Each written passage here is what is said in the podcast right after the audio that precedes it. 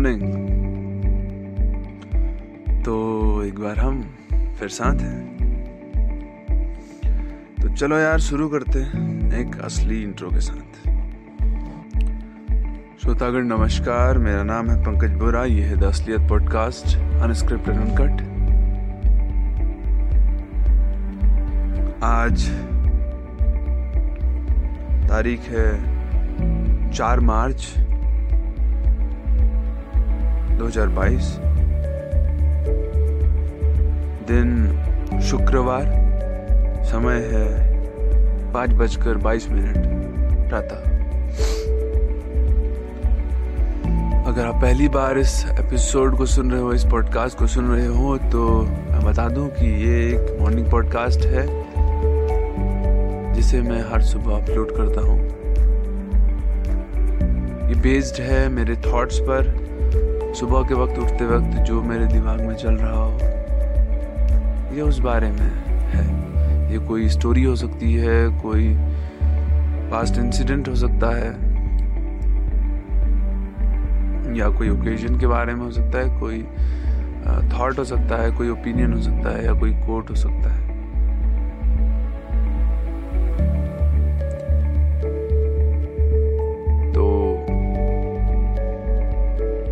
चलो यार, शुरू करते हैं। आज का एपिसोड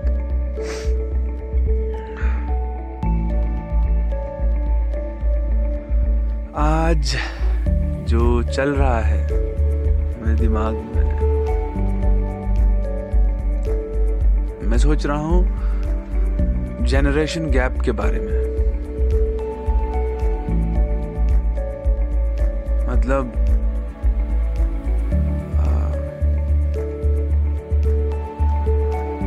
जो gap mental gap mental gap बोले या साइकोलॉजिकल गैप बोले, जो दिमागी तौर पर जो गैप हमारे और हमारे पेरेंट्स के बीच में बना हुआ है जनरेशन गैप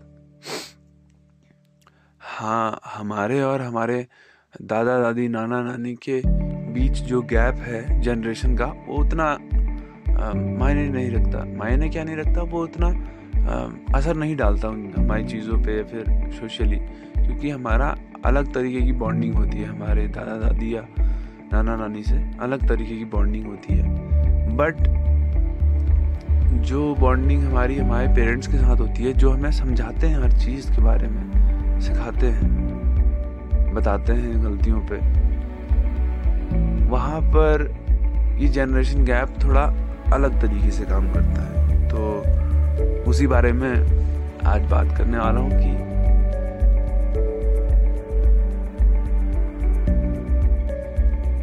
जो जनरेशन गैप है, जो डिफरेंस है थॉट्स में,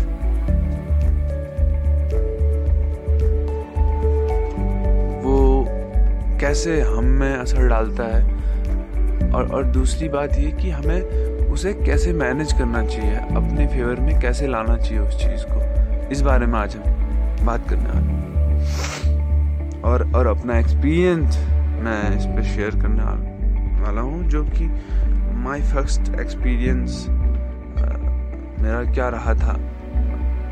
एक खुल के इंटरेक्शन करते वक्त मेरा पहला एक्सपीरियंस क्या रहा था इस चीज़ को सुलझाने में? तो चलो शुरू करते हैं।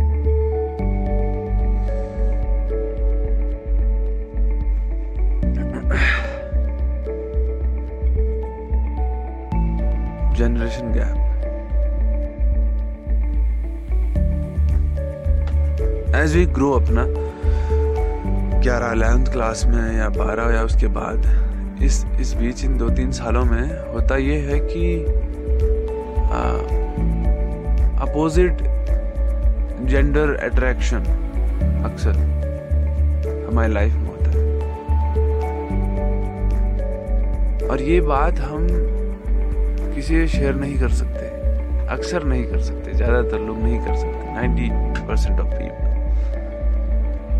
कि शायद शर्माते हैं या फिर हम्म, वही साइकोलॉजिकल गैप मेंटालिटी कि क्या बोलेगा क्या बोलेंगे? या फिर शायद डांटें या फिर कुछ भी मतलब वही जो जनरेशन गैप है या फिर मेंटालिटी का गैप है। हाँ अपने भाई बहन के साथ हम शेयर कर सकते हैं।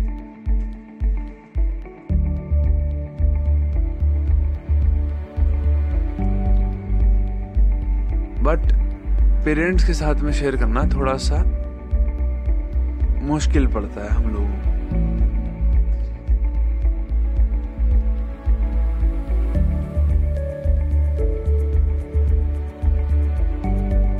अब I want to share my personal experience जो मेरा पर्सनल एक्सपीरियंस था इस बारे में। आ, ये तो नहीं कहूँगा कि अबाउट माई जो मेरा मेरा अट्रैक्शन या फिर कुछ ऐसा अपोजिट जेंडर वाला सीन मेरा शेयर किया हुआ। बट और चीज़ों के बारे में कि हम लोग क्या है ना हम लोग अपने पेरेंट्स के साथ में खुल करके बात नहीं करते। मतलब आ, क्या कह सकते हैं कि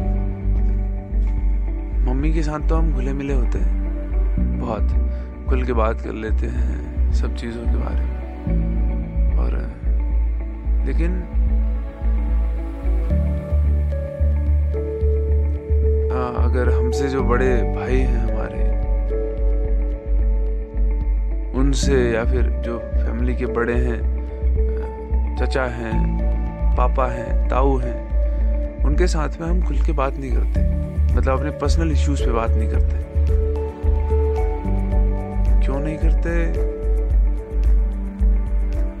शायद वही सोशल बैरियर वो जो जनरेशन गैप है, रोकता है।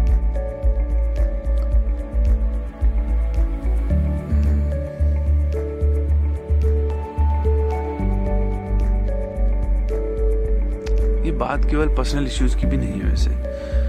पर्सनल मैटर्स की भी नहीं है। हम हमसे बात वैसे भी नहीं करते कि शायद हमको लगता है कि हमारे और उनके इंटरेस्ट में फ़र्क है। हमें को, कोई भी अनजान लड़का मिल जाएगा हमें रोड पे या चलते हुए या फिर कहीं हम गए हैं कोई भी अनजान हमारी एज ग्रुप का हम उससे आराम से बात कर लेंगे इजली बट अपने फैमिली मेंबर से बात करने में थोड़ा बड़ा लगता है। या फिर कोई अनोन अंकल भी मिले तो उनसे भी बात नहीं कर पाते हैं। जनरेशन गैप रुकती है। जनरेशन गैप बहुत ही बहुत कॉम्प्लिकेटेड चीज़ है। तो अब यहाँ पे मैं बताना चाहूँगा कि मेरा फ़र्स्ट एक्सपीरियंस कैसा रहा था विथ माई पेरेंट्स या कहें विथ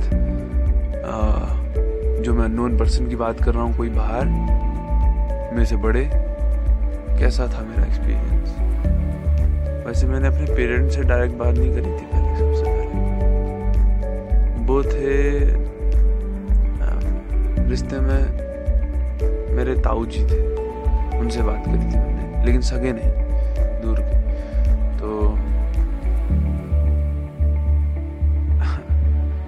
पता है, हर चीज़ के पीछे ना रियाज लगता है मतलब मतलब प्रिपरेशन लगती है, तैयारी लगती है।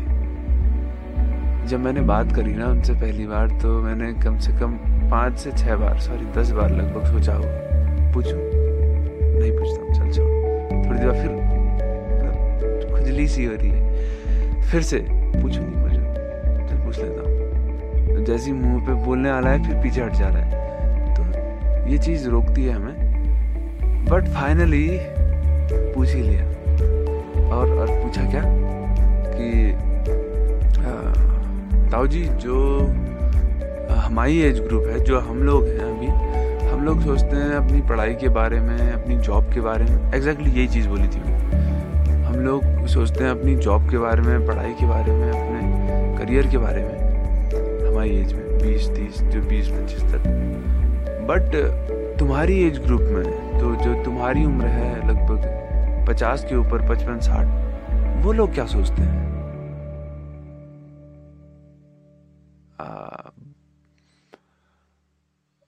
उनका जवाब था, क्या सोचते हैं हम लोग? उम्र कमज़ोर शरीर कमज़ोर हो जाता है, दिमाग काम नहीं करता है। क्या सोच सकते हैं हम? कुछ नहीं सोचते हम। इस तरीके से उनका जवाब था।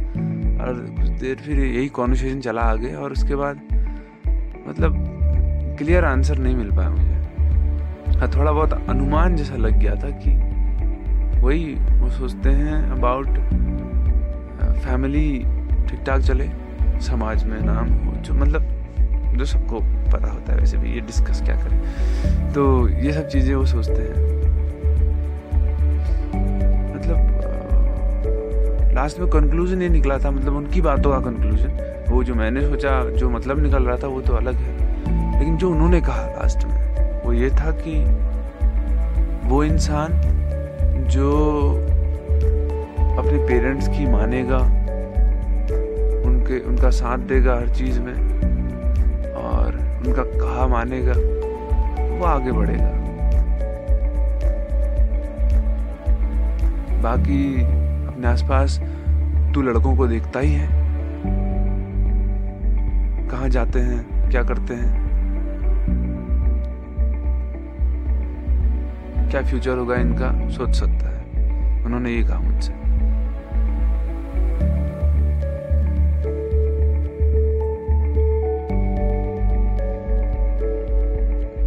ठीक था। बट जो हमने कल वाले एपिसोड में बात करी ना कि अंधा धुंध फॉलो मत करो किसी को। डोंट फॉलो ब्लाइंडली बात सही थी उनकी बट वो चीज़ तुम हंड्रेड परसेंट अप्लाई करके चल रहे हो और अपना सोच ही नहीं रहे हो तो दिक्कत जाएगी क्योंकि फिर से वापस आता हूँ अपने एक्सपीरियंस पे, ठीक है? ये तो मेरा बात बात वाला एक्सपीरियंस अब मैं बताता हूँ मेरा पर्सनल एक्सपीरियंस क्या था मेरे पापा के साथ।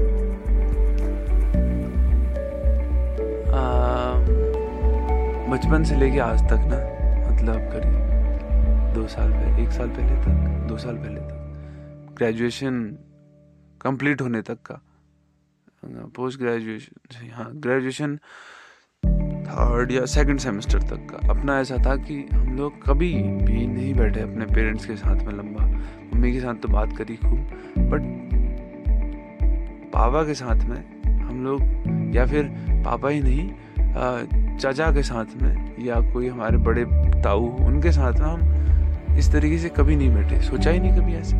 मतलब वो जब भी हमको कुछ बताते तो हमें लगता है जैसे ज्ञान पेल रहे हैं और हम, हमें नींद आने लगती है। मतलब बारह तक तो नींद ही आती थी, सच में नींद आती थी। तो थोड़ा जब ग्रेजुएशन स्टार्ट हुआ तो थोड़ा बहुत सुनने लगे हम भी।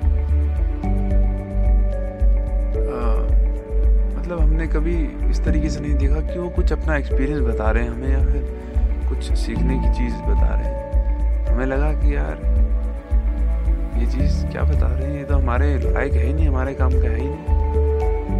But as we grow up हमको पता लगता है कि, या दैट इज़ द रियलिटी जो बताते हैं कि इन चीज़ों में ऐसे काम करो, इन चीज़ों में ऐसे काम करो। अब पता चलता है वो चीज़ें धीरे धीरे हाँ सच है। तो इन माई पोस्ट ग्रेजुएशन जब मैं पहली बार कोरोना के दौरान की बात है, घर गया हुआ था मैं, दो साल घर टाइम स्पेंड किया मैंने, दो साल घर पे ही था। वैसे मैं अल्मोड़ा कॉलेज कॉलेज की स्टडी के पर्पज से अल्मोड़ा रहता हूँ। मैं घर गया हुआ था। दो साल घर रहा। और उस बीच जब हमारी कॉन्वर्सेशन हुई, और लंबे टाइम तक वहाँ स्पेंड किया मैंने आई फेट लाइक कि मुझे लगा कि मतलब जो मैंने फील किया वो ये कि हम हम बच्चे लोग सोचते हैं ना कि हमारे जो पेरेंट्स हैं, वो स्ट्रांग हैं या फिर वो जो हमको बातें बताते हैं, हमको उनसे बचना चाहिए। मतलब हमें लगता है कि वो हमसे स्ट्रांग हैं उनको ज़्यादा चीज़ें पता हैं, और हम वीक हैं उनके सामने तो हम बचते हैं। मतलब कमज़ोर पक्ष हमेशा बचने की कोशिश करेगा, है ना? लेकिन ऐसा नहीं है। वो जो मजबूती दिखाते हैं ना स्ट्रांगनेस वो उसके पीछे असल कुछ और ही है। वो अपना स्ट्रांग पक्ष तुम्हारे सामने इसीलिए भी रखते हैं ताकि तुम्हें ऐसा ना लगे कि तुम्हारा पक्ष कमज़ोर है समाज में। वो असलियत ये नहीं है कि उनको दुख नहीं होता, दर्द नहीं होता, या फिर उनको बुरा नहीं लगता, या फिर उनके काम नहीं अटकते। बस तुम्हें नहीं बताते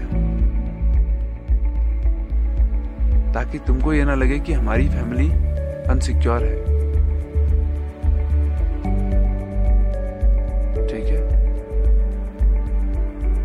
कभी भी हो कोई तुमसे, कोई मतलब हाँ फैमिली नहीं, कोई भी, अगर तुमसे कोई ऐसा नहीं, कोई मज़बूत पक्ष रख रहा है, तुमको लग रहा है कि मैं वीक हो रहा हूँ यहाँ पर, ये मज़बूत हो रहा है यहाँ पर तो ज़रूरी नहीं कि वो मज़बूत हो। वो इसीलिए भी दिखा रहा हो शायद कि तुमको ये ना लगे कि तुम्हारा पक्ष, तुम्हारे साथ जो भी है, तुम जिस माहौल में रह रहे हो, वो वो माहौल कमज़ोर नहीं है। क्योंकि एक बार अगर ये फीलिंग आ गई ना अंदर से कि मेरा माहौल कमज़ोर है, मेरे साथ जो लोग हैं वो कमज़ोर हैं, मेरा सोसाइटी में पक्ष जो है कमज़ोर है इन्फीरियोरिटी कॉम्प्लेक्स शुरू हो जाता है अंदर। उससे ये होता है कि तुम अपने आप पे शक करने लगोगे हर बात पे। लोगों में जाओगे तो मुँह छिपाने लगोगे। तो ये चीज़ें इसीलिए वो अपना मज़बूत पक्ष तुम्हारे सामने रखते हैं कि बेटा जब भी तुम बाहर जाओ अननोन लोगों के बीच तो मैं तुम्हारे साथ हमेशा खड़े रहूँगा वहाँ पर। कोई तुम्हारे साथ हो ना हो, मुझे बुला लेना। ये चीज़ होती है। मज़बूत पक्ष। ज़रूरी नहीं कि उन्हें सब कुछ आए यार। ये हम पिछले एपिसोड में बात कर चुके हैं। पिछले कल परसों वाले एपिसोड में, कि कुछ सीखो उनसे, लेकिन कुछ सिखाओ भी उन्हें। उन्हें ज़रूरत है तुम्हारी। बचने के बजाय, अपनी प्रायोरिटीज के बजाय कुछ अच्छी प्रायोरिटीज बनाओ जिससे कि साथ में कुछ काम कर सके।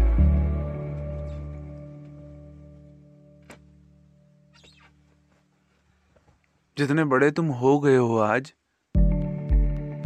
मैं बात कर रहा हूँ पच्चीस साल की उम्र तक के लड़कों की या फिर लड़कियों की, या अट्ठाईस कह सकते हैं। जो तुम हो, जो कुछ भी हो तुम हो, उन्हीं की बदौलत तो हो। भले ही जॉब लग गई हो आज तुम्हारी, मान लेते हैं कि जॉब में हो तुम। बट यहाँ तक आए कैसे?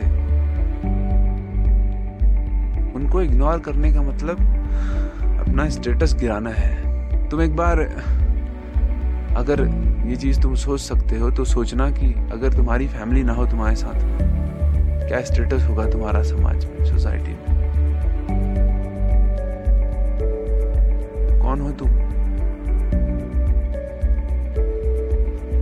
इसी नाम से तो बुलाते हो ना खुद को कि उसका बेटा या उसका भाई या फिर उस परिवार से या उस गाँव से हूँ मैं। इसी इसी तरीके से तो इंट्रोड्यूस करते हो? तो फिर उसकी कदर भी करो सपोर्ट करो उसे।